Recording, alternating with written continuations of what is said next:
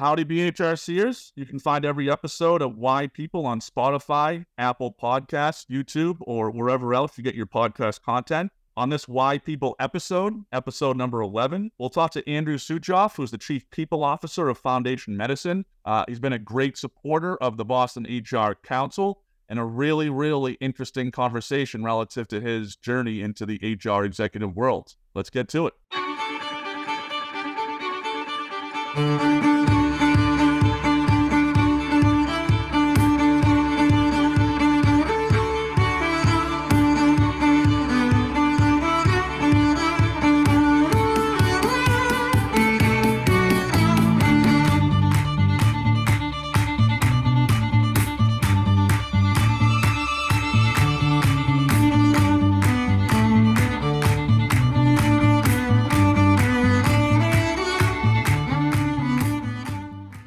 Right. Hello, folks. Welcome to another episode of the Why People podcast. Uh, Why People is a Boston HR Council production. For those new, new listeners, the Boston HR Council is one of the largest HR and people executive communities in the world with over 1,500 chief human resources officers, chief people officers, and VP of HR council members.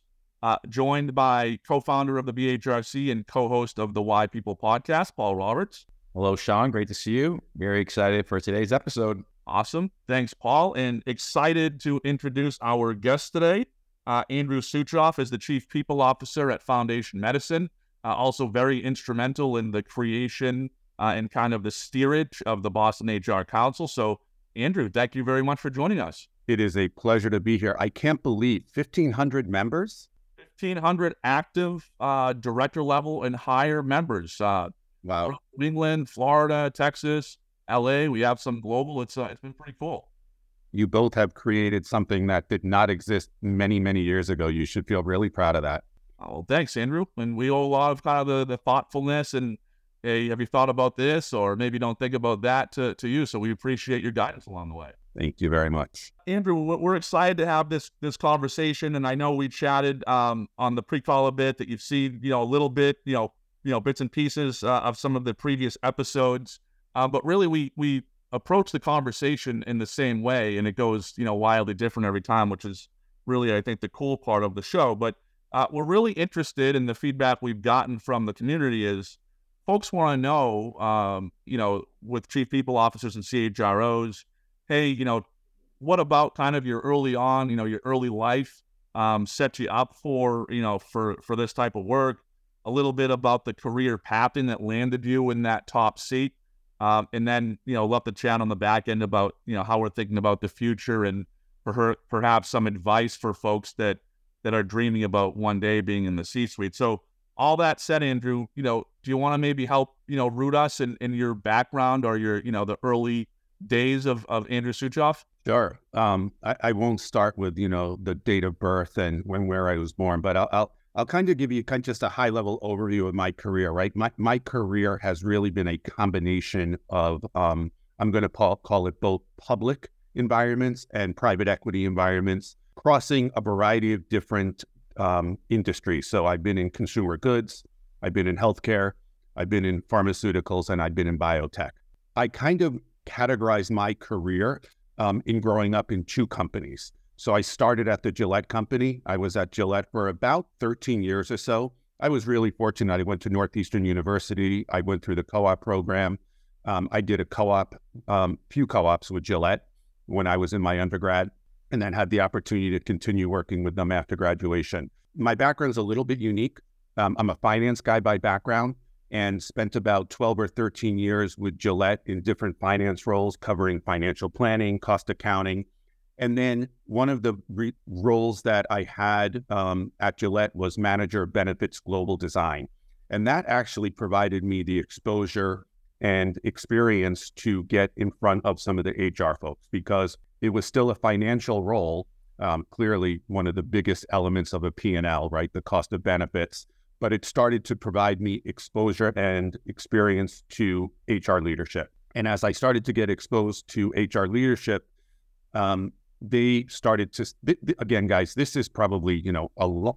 I don't want to age myself, but a long time ago when HR was a little bit more health and welfare, Um, I brought a more analytical, methodical, systematic approach, and they kind of said, "Hey, this is interesting. Maybe we can put this guy into an HR role." Um, at Gillette, um, I was given an opportunity to move to Singapore, and that really was the first entryway into my real first operational role within HR. And they took a big chance on me. Funny, funny story is when they brought me into the office and said, Hey, would you be interested in moving to Singapore in an HR role? We think that you've got some really kind of good attributes that would really help the HR organization thrive. I said, Sure, where? And they said, Singapore. And they said, Absolutely.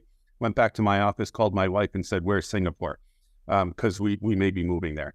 So um, little by little, I got further exposed into HR. I was in Singapore, then I went to London and I ran HR for the UK and Ireland and and I was ready to come back um, to the United States. And one of the great things about being an expat is um, you get great experience, but also I came very atypical from the HR organization, right? So Gillette said, "Hey, here's an opportunity to come back to, you know, I'm going to call it manager of, of compensation," and that's not where I wanted to be. And so I left. I went to um, work for Serono International. I moved to Switzerland um, and ran a variety of different global HR roles there and that's really where I, I continue to thrive within um, within HR, and also where I got the taste and the bug for being in life sciences, biotech, and and from there I've re- spent a variety of different roles within um, uh, diagnostics, within early stage biotech, and now most recently at um, Foundation Medicine, where we do comprehensive genomic profiling on cancer. Thanks for thanks for the background, Andrew. And geez, I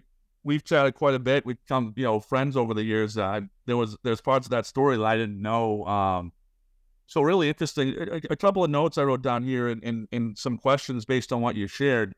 Um, I guess the first one is, and you you kind of um, you know, you cop to it. You know, this this was at Gillette was uh, was some, some years ago. I, I guess that's being kind, Sean. I, so my first question is, um, as a finance person, and just given the fact that um, that every one of your peers that we've had on the the the, the podcast has chatted about how the HR and people function has really ascended to a true, you know, a true pillar of the executive team and the executive thoughtfulness of an organization wasn't wasn't always necessarily viewed that way. So I'm just curious, as a finance person presented an HR opportunity, what was the initial kind of uh, gut reaction, or, or, or how you how did you think about HR and people at the time when you were asked? It's such a great question. I mean, very candidly, terrified, right? Because I had never been in, in an HR role. Um, so I thought, um, am I am I a one one stop shop kind of guy, right? So I had been in finance for 12 years. I didn't know anything other than that. But then when I started to explore the opportunity, I realized that just like that analytical mindset, that systematic, methodical, theoretic kind of theory approach, um, and the ability to, and, and I say I would say this is really critical for anyone who wants to go into a senior level HR role, is understanding the business, being able to talk about a P&L, understanding the the, the drivers of what ultimately impacts an organization's ability to be successful. Um, it, you can be a more impressive, you can be a more well rounded professional when you have that analytical mindset, when you have that financial backing, when you have that financial thinking, um, and a, a, much better professional, a much better collaborator um, and partner to your CEO or executive leadership team. So, for me, I thought it was a huge opportunity to get outside of my comfort zone um, and see if I could be successful. Never mind the opportunity to live overseas um, was was super exciting. Well, that was that was my next question, Andrew. So just kind of going by the the timeline um, that you had had chatted about, it's interesting because a lot of a lot of community members in the BHRC have been somewhat thrusted into a globally focused role in the last three years because of you know how how much easier or, or, or, how lower that barrier is given the technology and given what the the pandemic showed us right so there's a lot of folks that that were us centric and now have folks globally, whether their operations went globally or not, that's entirely different. But we have a lot of kind of questions coming in about, hey, I, am now global. What, you know, what advice do you have or who can you connect me with? It's interest, interesting in your uh, situation, Andrew, where your your first exposure to HR was global. So my, my question was the FP&A work you were doing before the HR work, was there a, a large global element to that? Um, or was the jump into the, the global HR work your first kind of taste of, of global and different cultures and, and things like that? Just by the nature of working at Gillette, right? It's such a global organization. So I had exposure in regards to the complexity of the operation and, and global pieces of it. But my real exposure to having global direct reports was in the global benefits design world. Um, I had various different finance members from various different markets um, dotted line reporting into me when we were looking at how do we pool benefits, how do we get the most out of um, the size of Gillette and capitalize on that. And one of the biggest initiatives I did before I left at Gillette was look at benefit designs across Europe. The DB plans at that point it was defined benefit plans, defined contribution plans, um, and see how could we capitalize on that and how could we leverage this and ultimately um, have savings across the European market. So that was kind of my first exposure to real global, real, real global role. It's interesting though when you say like people are becoming just more global by the nature of their role, or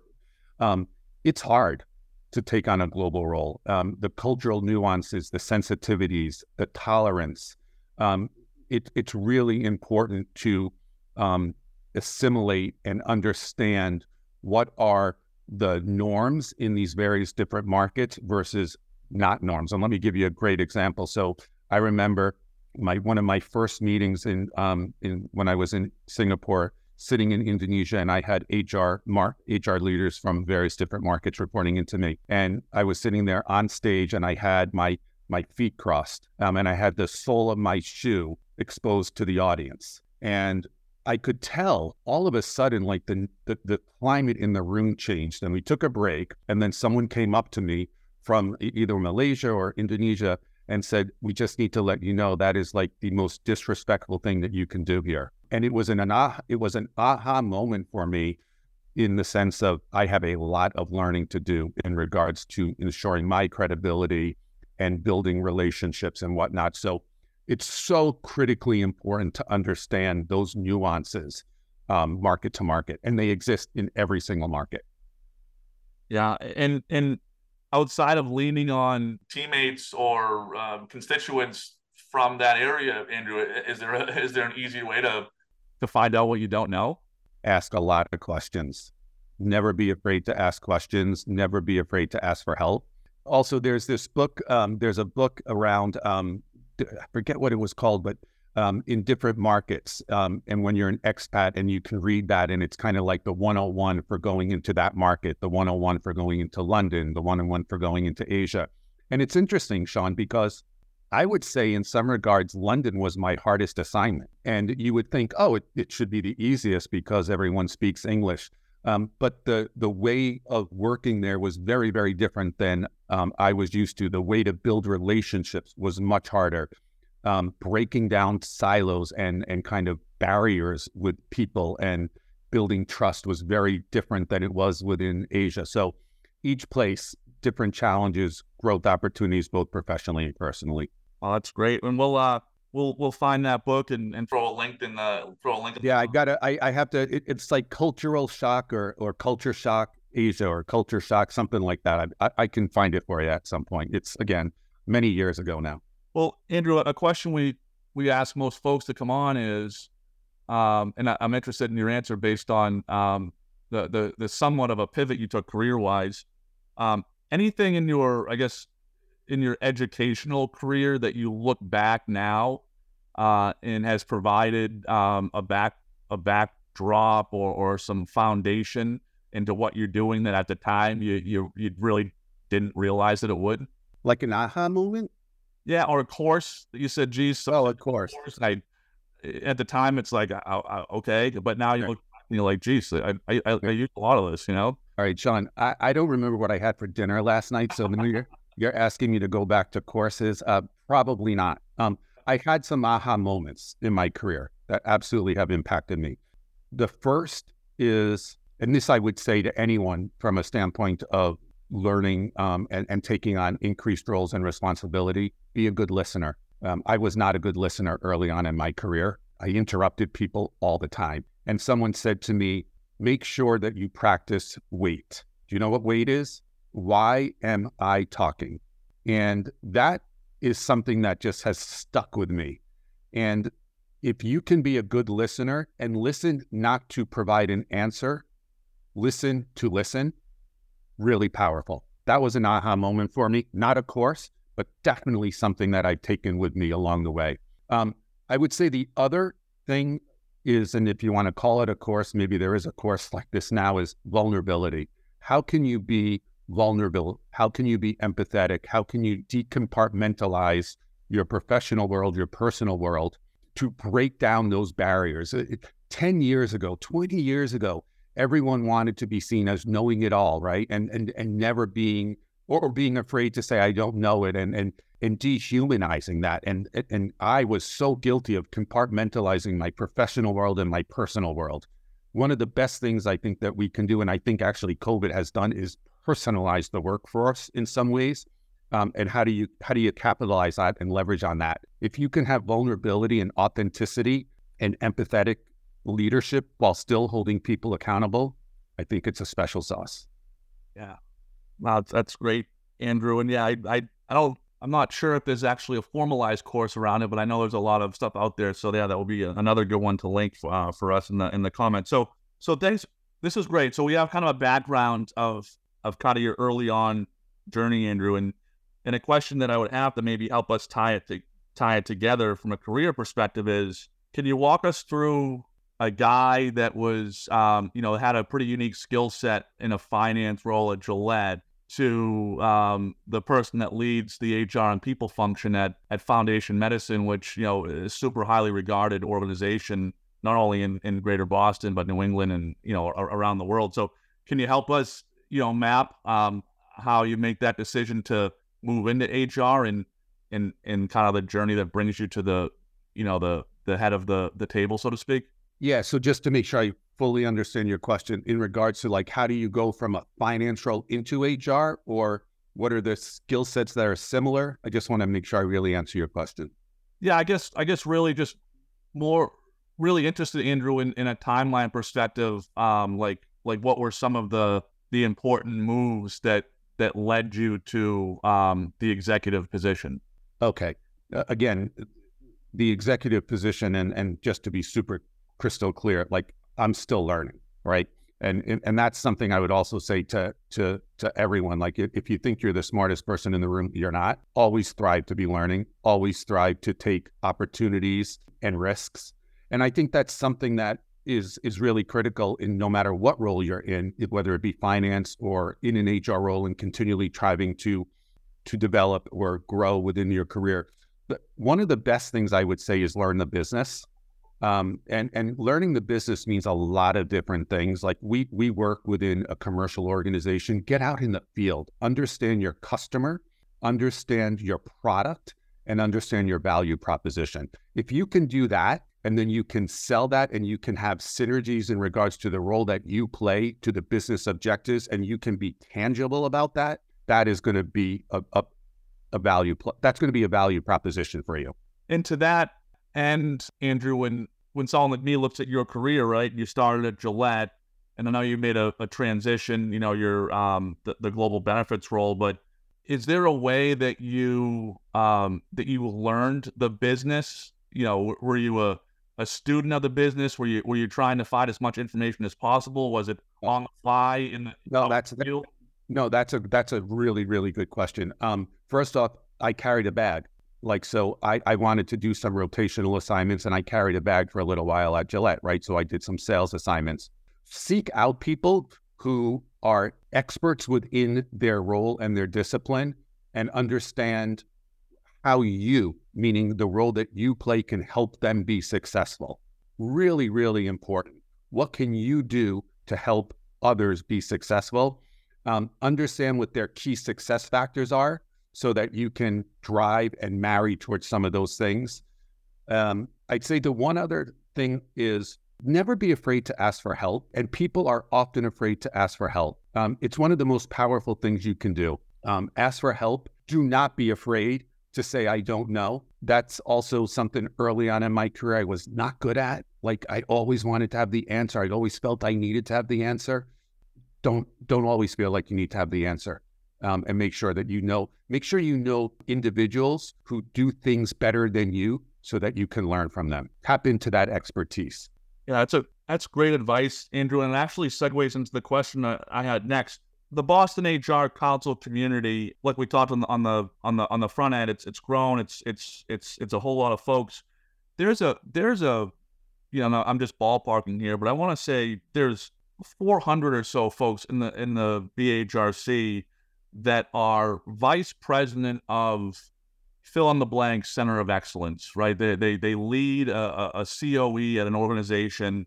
Uh, they are you know subject matter experts, and and they really kind of um, oversee you know that you know said function. And we've chatted with a lot of them that said, hey, we have no interest in ever being a a CHRO or a chief people officer for fill in the blank reasons. Uh, geez, the breadth of it kind of isn't you know isn't who I am. Uh, I, I really like kind of staying in my lane. I'm just, you know, a question to you: Was that ever something that you considered? Um, was kind of was being in that that C-suite position always of interest? And, and how do you think about that? Just, I guess, point of view. Yeah, I so everyone's journey is so different and personal, right? From a standpoint of where you are professionally, where you are personally, where you have the most um, passion. You've got to go where you have the most passion. So, for example, I am not a benefits guy. Sorry, guys, but benefits just does not excite me. Um, I knew I never wanted to be a head of comp and ben. I love comp, right? Because it's my finance background. Um, but I always wanted to gravitate toward a role that was more broad. And that's one of the things why I left the finance organization. I felt it was a little bit too myopic for me. I didn't feel like I was having a broad enough impact on the organization. And the the other thing is you have to if you're going to be in this CHR role, C level role, whatever you want to call it, you've got to love leading people. You've got to be you you have to recognize how important that role is and what you say, what you do impacts individuals, not only individuals but their family, right? And and, and never underestimate that impact of how you're how you're molding individuals. It's it's an honor. Um, but you've got to want to do that, and you've got to you've got to have servant leadership. You've got to want to do things better for others than you want for yourself. And I, I will say one other thing, Sean.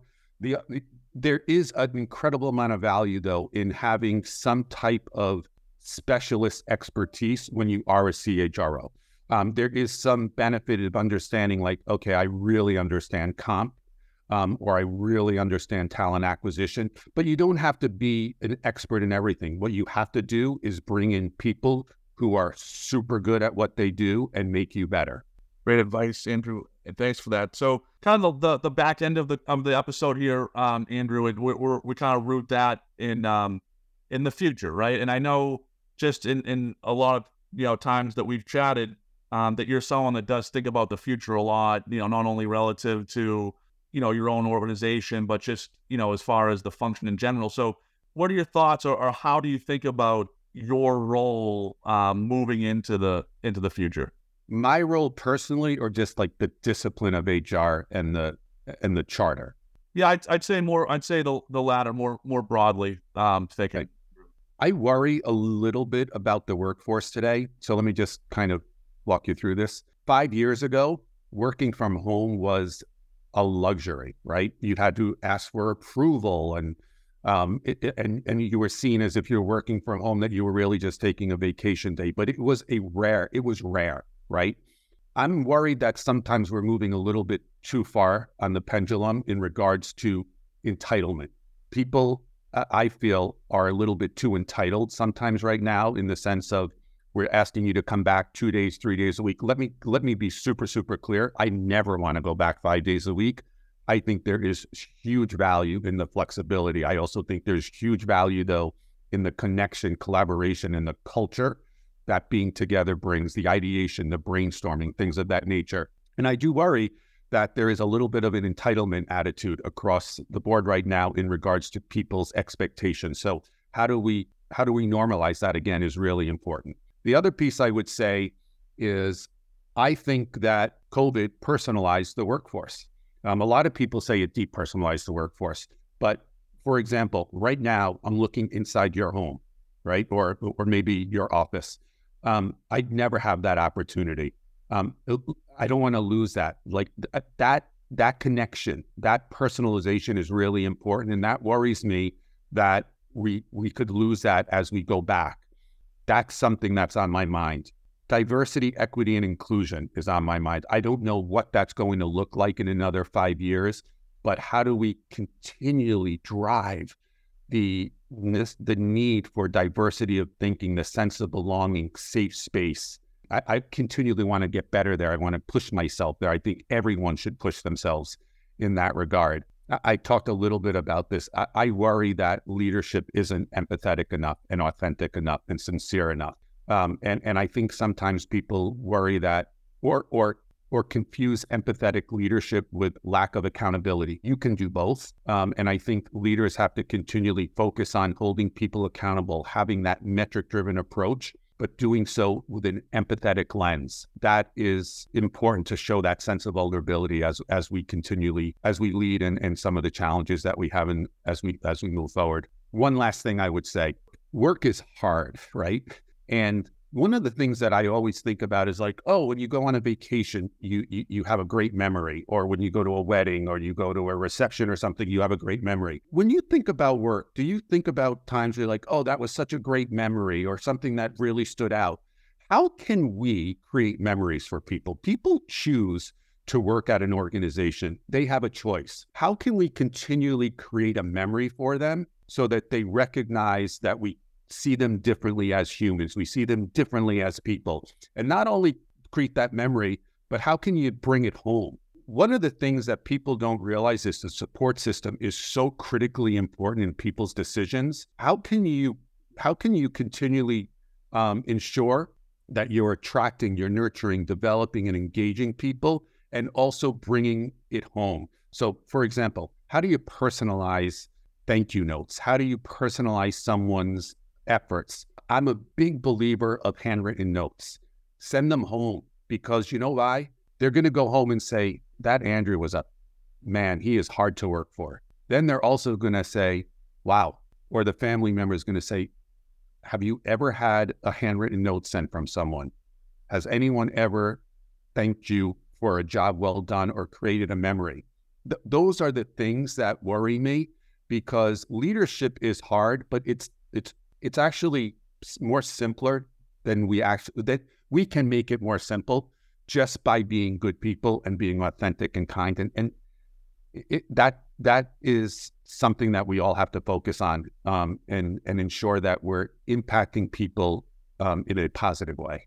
Yeah, thanks for sharing, Andrew. I, I think that's an amazing piece of advice, and it, it brings us to the last question here on the episode, and, and something something that we ask everyone is um, what is your advice to the person listening to this that just landed either their first HR role or perhaps they were pulled up to their first director level position and has had a an aha moment and said, you know what, I love this. I would love to be in charge, you know, um, in the charge of, of a whole function in a CHRO role someday. What's your what's your advice to that person?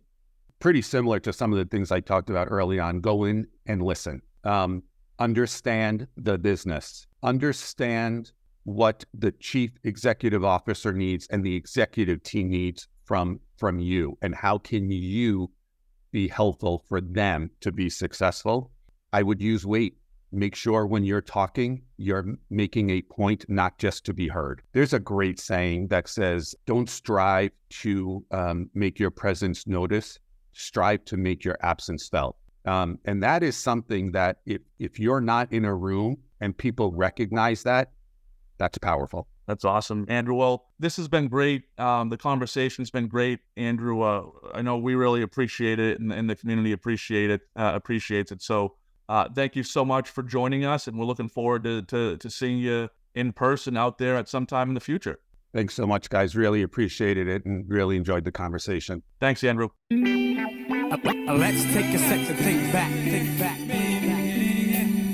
My, my, my, my physical frame is celebrated because I made it.